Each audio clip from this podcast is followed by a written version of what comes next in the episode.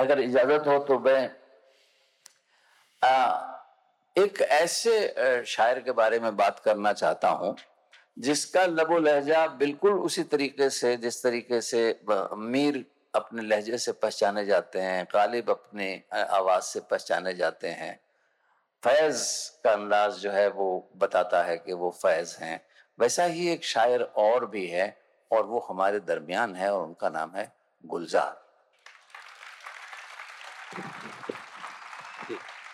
I feel flattered. I feel totally flat and flattered. यानी आप किस बात से फ्लैटर हो रहे हैं कि मैंने आपको नहीं जिस कंपनी में आप मुझे गिन रहे हैं तो जिन शायरों के साथ आप सत्र में रख रहे हैं नहीं नहीं उसमें उस उसमें आपको शर्मिंदा होने की कोई बात नहीं है आप डिजर्व करते तो आप मैं आपको बिल्कुल सही सही कंपनी में बिठा रहा हूँ। और अगर ये इतनी तालियाँ बज रही है इसका का मतलब है कि ये लोग मुझसे इतफाक करते हैं। क्यों भाई आप करते हैं कि नहीं करते?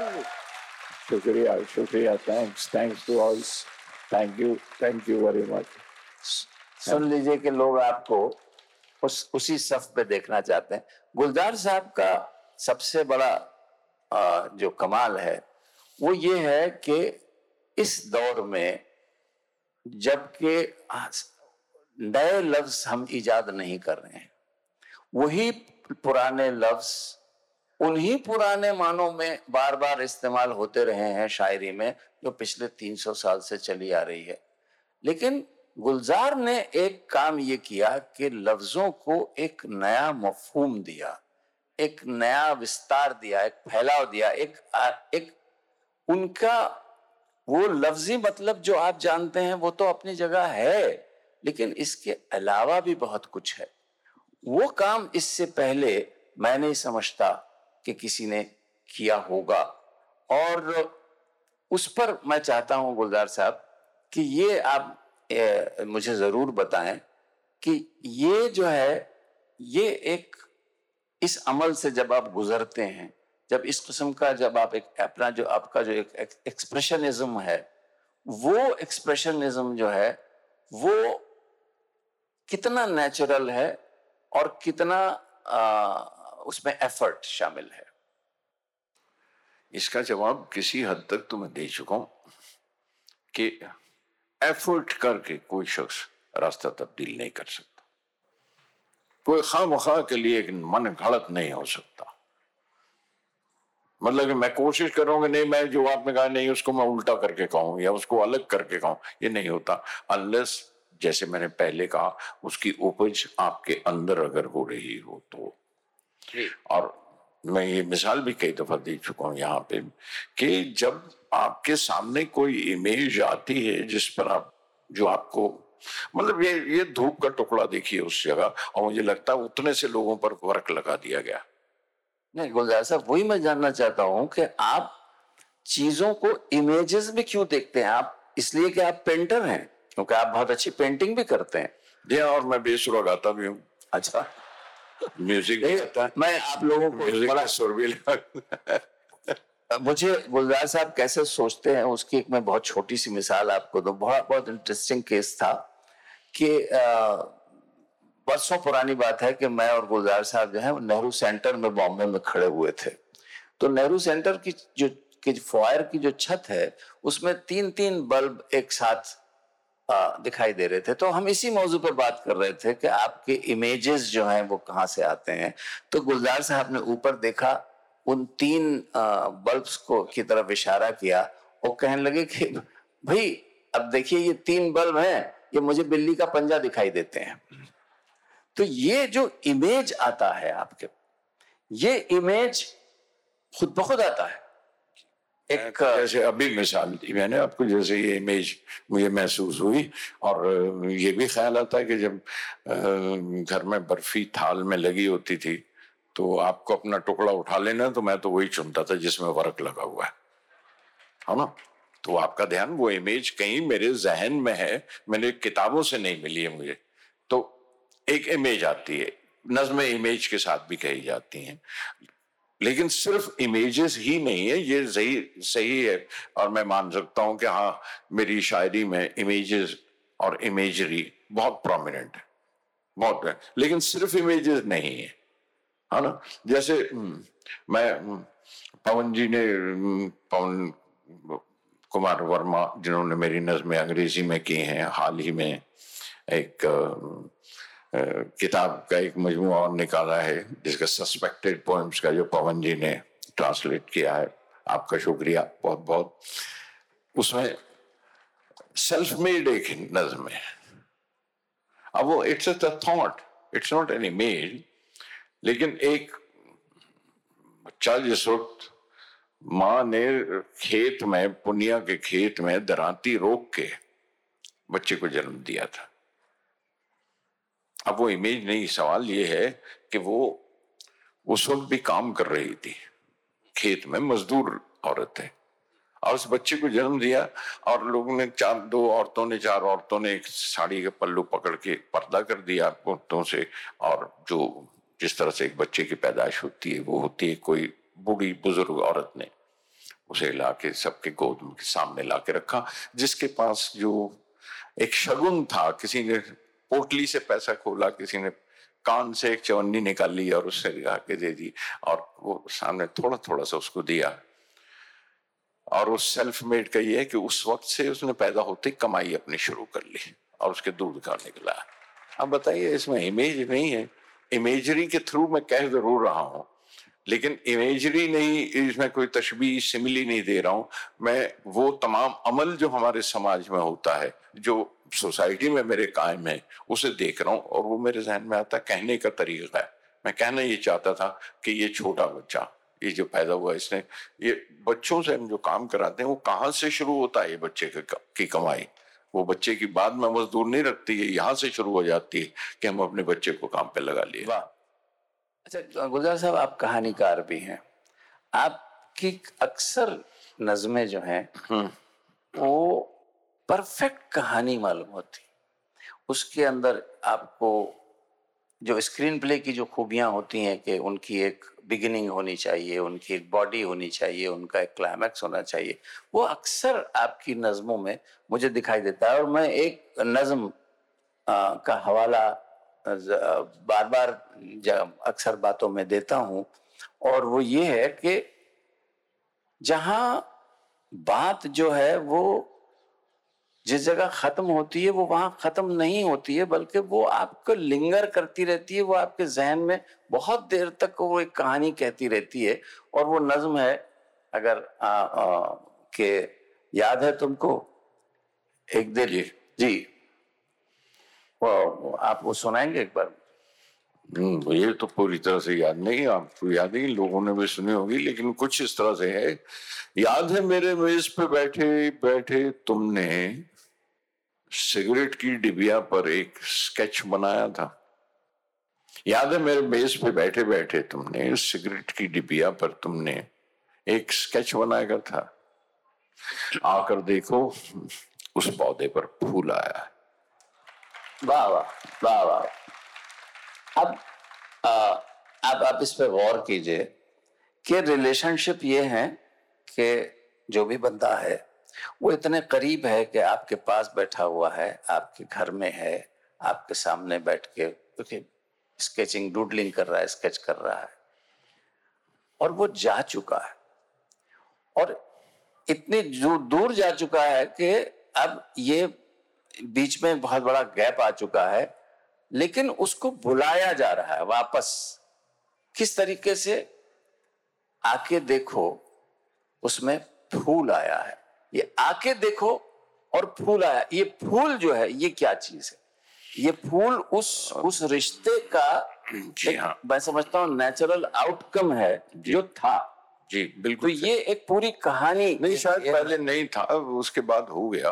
मैंने तो कुछ नहीं किया मैंने तो देखा है लड़कों को करते हुए। इस तरह की हरकतें करते हुए देखा है। अब वो रिश्ता बन गया उनका।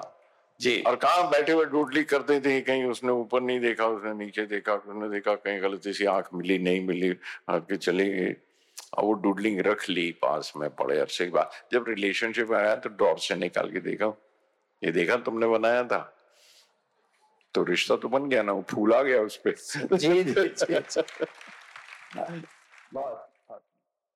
नीम बाज आँखों में सारी मस्ती शराब की सी है और गालिब के दिल से पूछो तो ये खलिश कहाँ से होती जो जिगर के पार होता? वाह वाह वाह वाह वाह।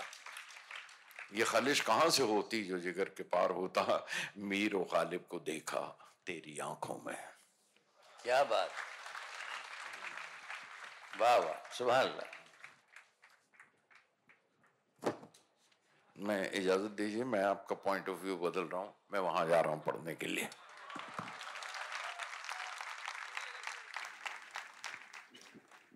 मुझे क्या मालूम कि पोडियम पे अच्छी गज़ल पढ़ी जाती है। नहीं, मुश्किल ये थी कि वो एक हाथ में माइक पकड़ो, एक हाथ में फ़ाइल खोलो, एक हाथ से कागज़ निकालो तो दो तीन काम जरा मुश्किल है। तो इसलिए कप सौसर और चम्मच तीन चीज़ें रखना मुश्किल काम है सिर्फ़ कप उठा लो बाकी सौसर और चम्मच आपके हवाले।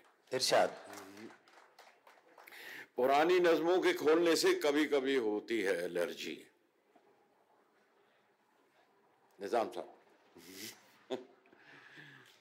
पुरानी नज्मों के खोलने से कभी कभी होती है एलर्जी। किसी पुराने ख्याल की धूल उड़ के जाती है, नाक में तो झड़ी सी लगती है एक छींकों की। और कुछ रोज नजला लग जाता है पुराने दिनों का मुझको। पुरानी नज्मों के खोलने से कभी कभी होती है एलर्जी, किसी पुराने ख्याल की धूल। उड़ के जाती है नाक में तो झड़ी सी लगती है एक छींकों की। और कुछ रोज नजला लग जाता है पुराने दिनों का मुझको। पुराना सा एक ख्याल कि दिन तो टोकरी है मदारी की। पुराना सा एक ख्याल कि दिन तो टोकरी है मदारी की और रात जैसे उसका ढक्कन। गिरा के ढक्कन, तमाशा अपना उठाया, बब्बन ने और गली पार कर गया वो। गिरा के ढक्कन तमाशा अपना उठाया बब्बन ने और गली पार कर गया वो मदारी मुझको खुदा लगा जब मैं छोटा था तब। जादू वादू दिखा के चला गया मदारी मुझको खुदा लगा जब मैं छोटा था तब। खुदा मुझे अब मदारी लगता है जब बड़ा हो के देखता हूँ तमाशे उसके। खुदा मुझे अब मदारी लगता है। जब बड़ा हो के देखता हूँ तमाशे उसके किसी किसी नज्म को निकालो, तोड़ने लगते हैं खुश्क जर्रे। वो नज्म जो सूखने लगी है पड़ी पड़ी कागजों के अंदर। वो नज्म जो इसलिए न छपवाने दी थी उसने कि लोग पहचान लेंगे उसको। वो अब भी जी करता है कि छपवा के देखूँ, वो खुद को कैसे पहचानती है उसमें? वो अब भी जी करता है कि छपवा के देखूँ, वो खुद को कैसे पहचानती है उसमें? मैं खांस लेता हूँ सांस में जब अटकने लगते हैं खुश्क जर्रे। पुरानी नज़मों से एक महक आती है मुझे उन रजाइयों की, जो गर्मियों में सुखाई जाती हैं धूप में। पुरानी नज़मों से एक महक आती है मुझे उन रजाइयों की जो गर्मियों में सुखाई जाती हैं धूप में। इसलिए कि इस बार जब वो ओढ़े, नमी न रह जाए पिछली नींदों की कोई उसमें। नमी न रह जाए पिछली नींदों की कोई उसमें, कोई चकत्ता हो ख्वाब का तो वो साफ़ कर दें। भरी सी छींक आके रुक जाती है हमेशा पुरानी नज्मों के खोलने से। कभी कभी होती है एलर्जी।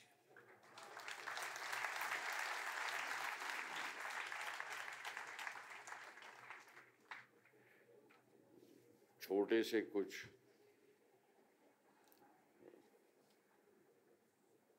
मंजर हैं। एक हैं दोस्त हमारे जिनके साथ जाएँ। दिल्ली में अक्सर आता हूँ तो शाम उनके साथ गुजरती है। और वो पवन जी के यहाँ हम खाना खाने जाते हैं। पवन जी के यहाँ तो वो लेके जाती हैं और दो तीन बार जब तक गलियाँ भूल ना जाए, वो कभी पहुँची नहीं वहाँ तक आज तक। सुक्रीता पॉल। मुझे मालूम है तुम रास्ते क्यों भूल जाती हो। मुझे मालूम है तुम रास्ते क्यों भूल जाती हो। तुम्हें हर रास्ते के अंत से डर लगने लगता है।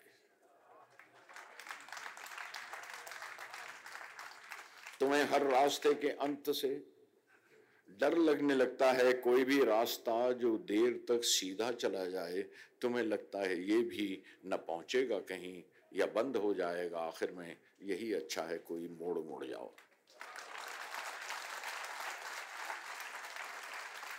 न पहुंचेगा कहीं या बंद हो जाएगा, आखिर में यही अच्छा है, कोई मोड़ मोड़ जाओ। तुम्हें कुछ रास्ते दोहराने से भी खौफ आता है। तुम्हें कुछ रास्ते दोहराने से भी खौफ आता है कि तुम हर जाने पहचाने हुए रास्ते से डरती हो। कई बार हो चुका है बेध्यानी में उसी दरवाजे पर आकर रुकी हो और दस्तक देते देते बच गई हो। जो अंधी गली का आखिरी घर था, मुझे मालूम है तुम रास्ते क्यों भूल जाती हो।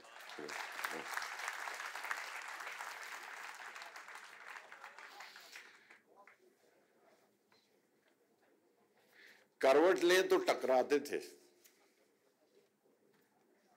करवट लें तो टकराते थे, घुटना कोहनी चुभ जाते थे, सारी रात जमाइयाँ ली और जागे रहे, तीन थे हम।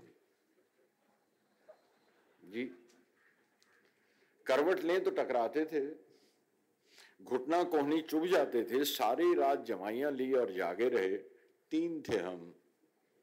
तीनों के लिए छोटा सा बिस्तर मैं और वो, और चाँद भी था। सबके लिए घर छोटा था। सबके लिए घर छोटा था।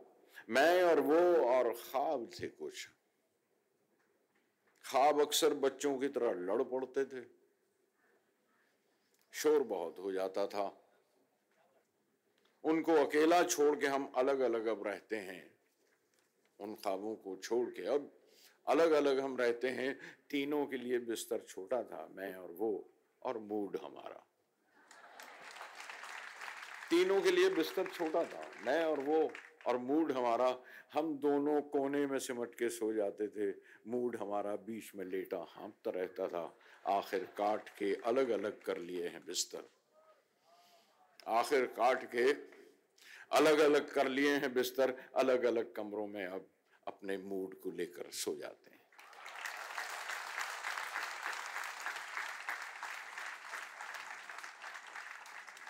और वक्त ज़्यादा नहीं है, एक दो नज़में छोटी सी और सुना देता हूँ। और मेरा ख्याल है इसी मूड को अगर इजाज़त तो जारी रखूँ। तो ये कैसी उम्र में आकर मिली हो तुम?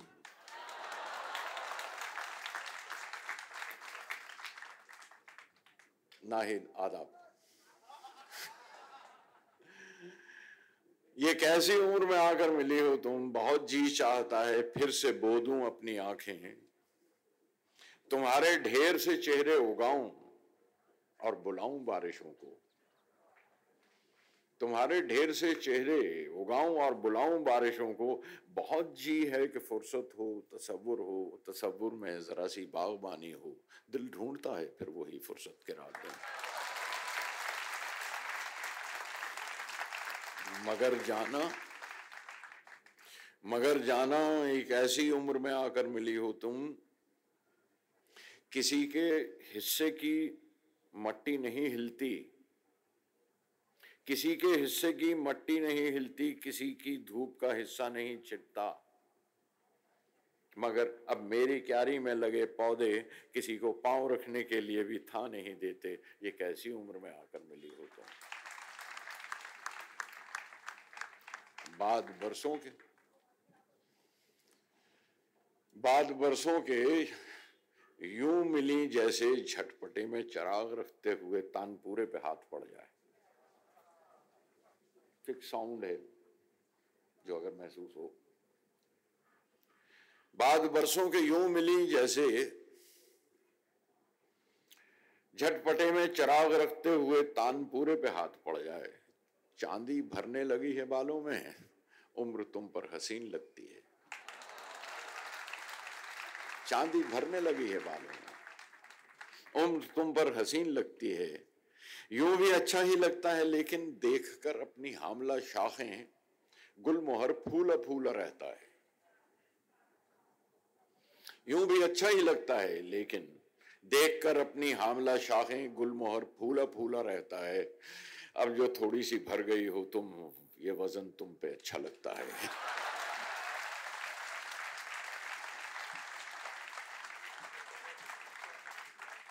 रात से नींद लंबी होती थी, नींद से ख्वाब और भी लंबे। रात से नींद लंबी होती थी, नींद से ख्वाब और भी लंबे, ख्वाब उगा कर तराशा करते थे। हाँ बाल गिरते थे एड़ियों के नीचे तक। पर बाल भी छोटे कर लिए तुमने, ये कैसी उम्र में आकर मिली हो तुम?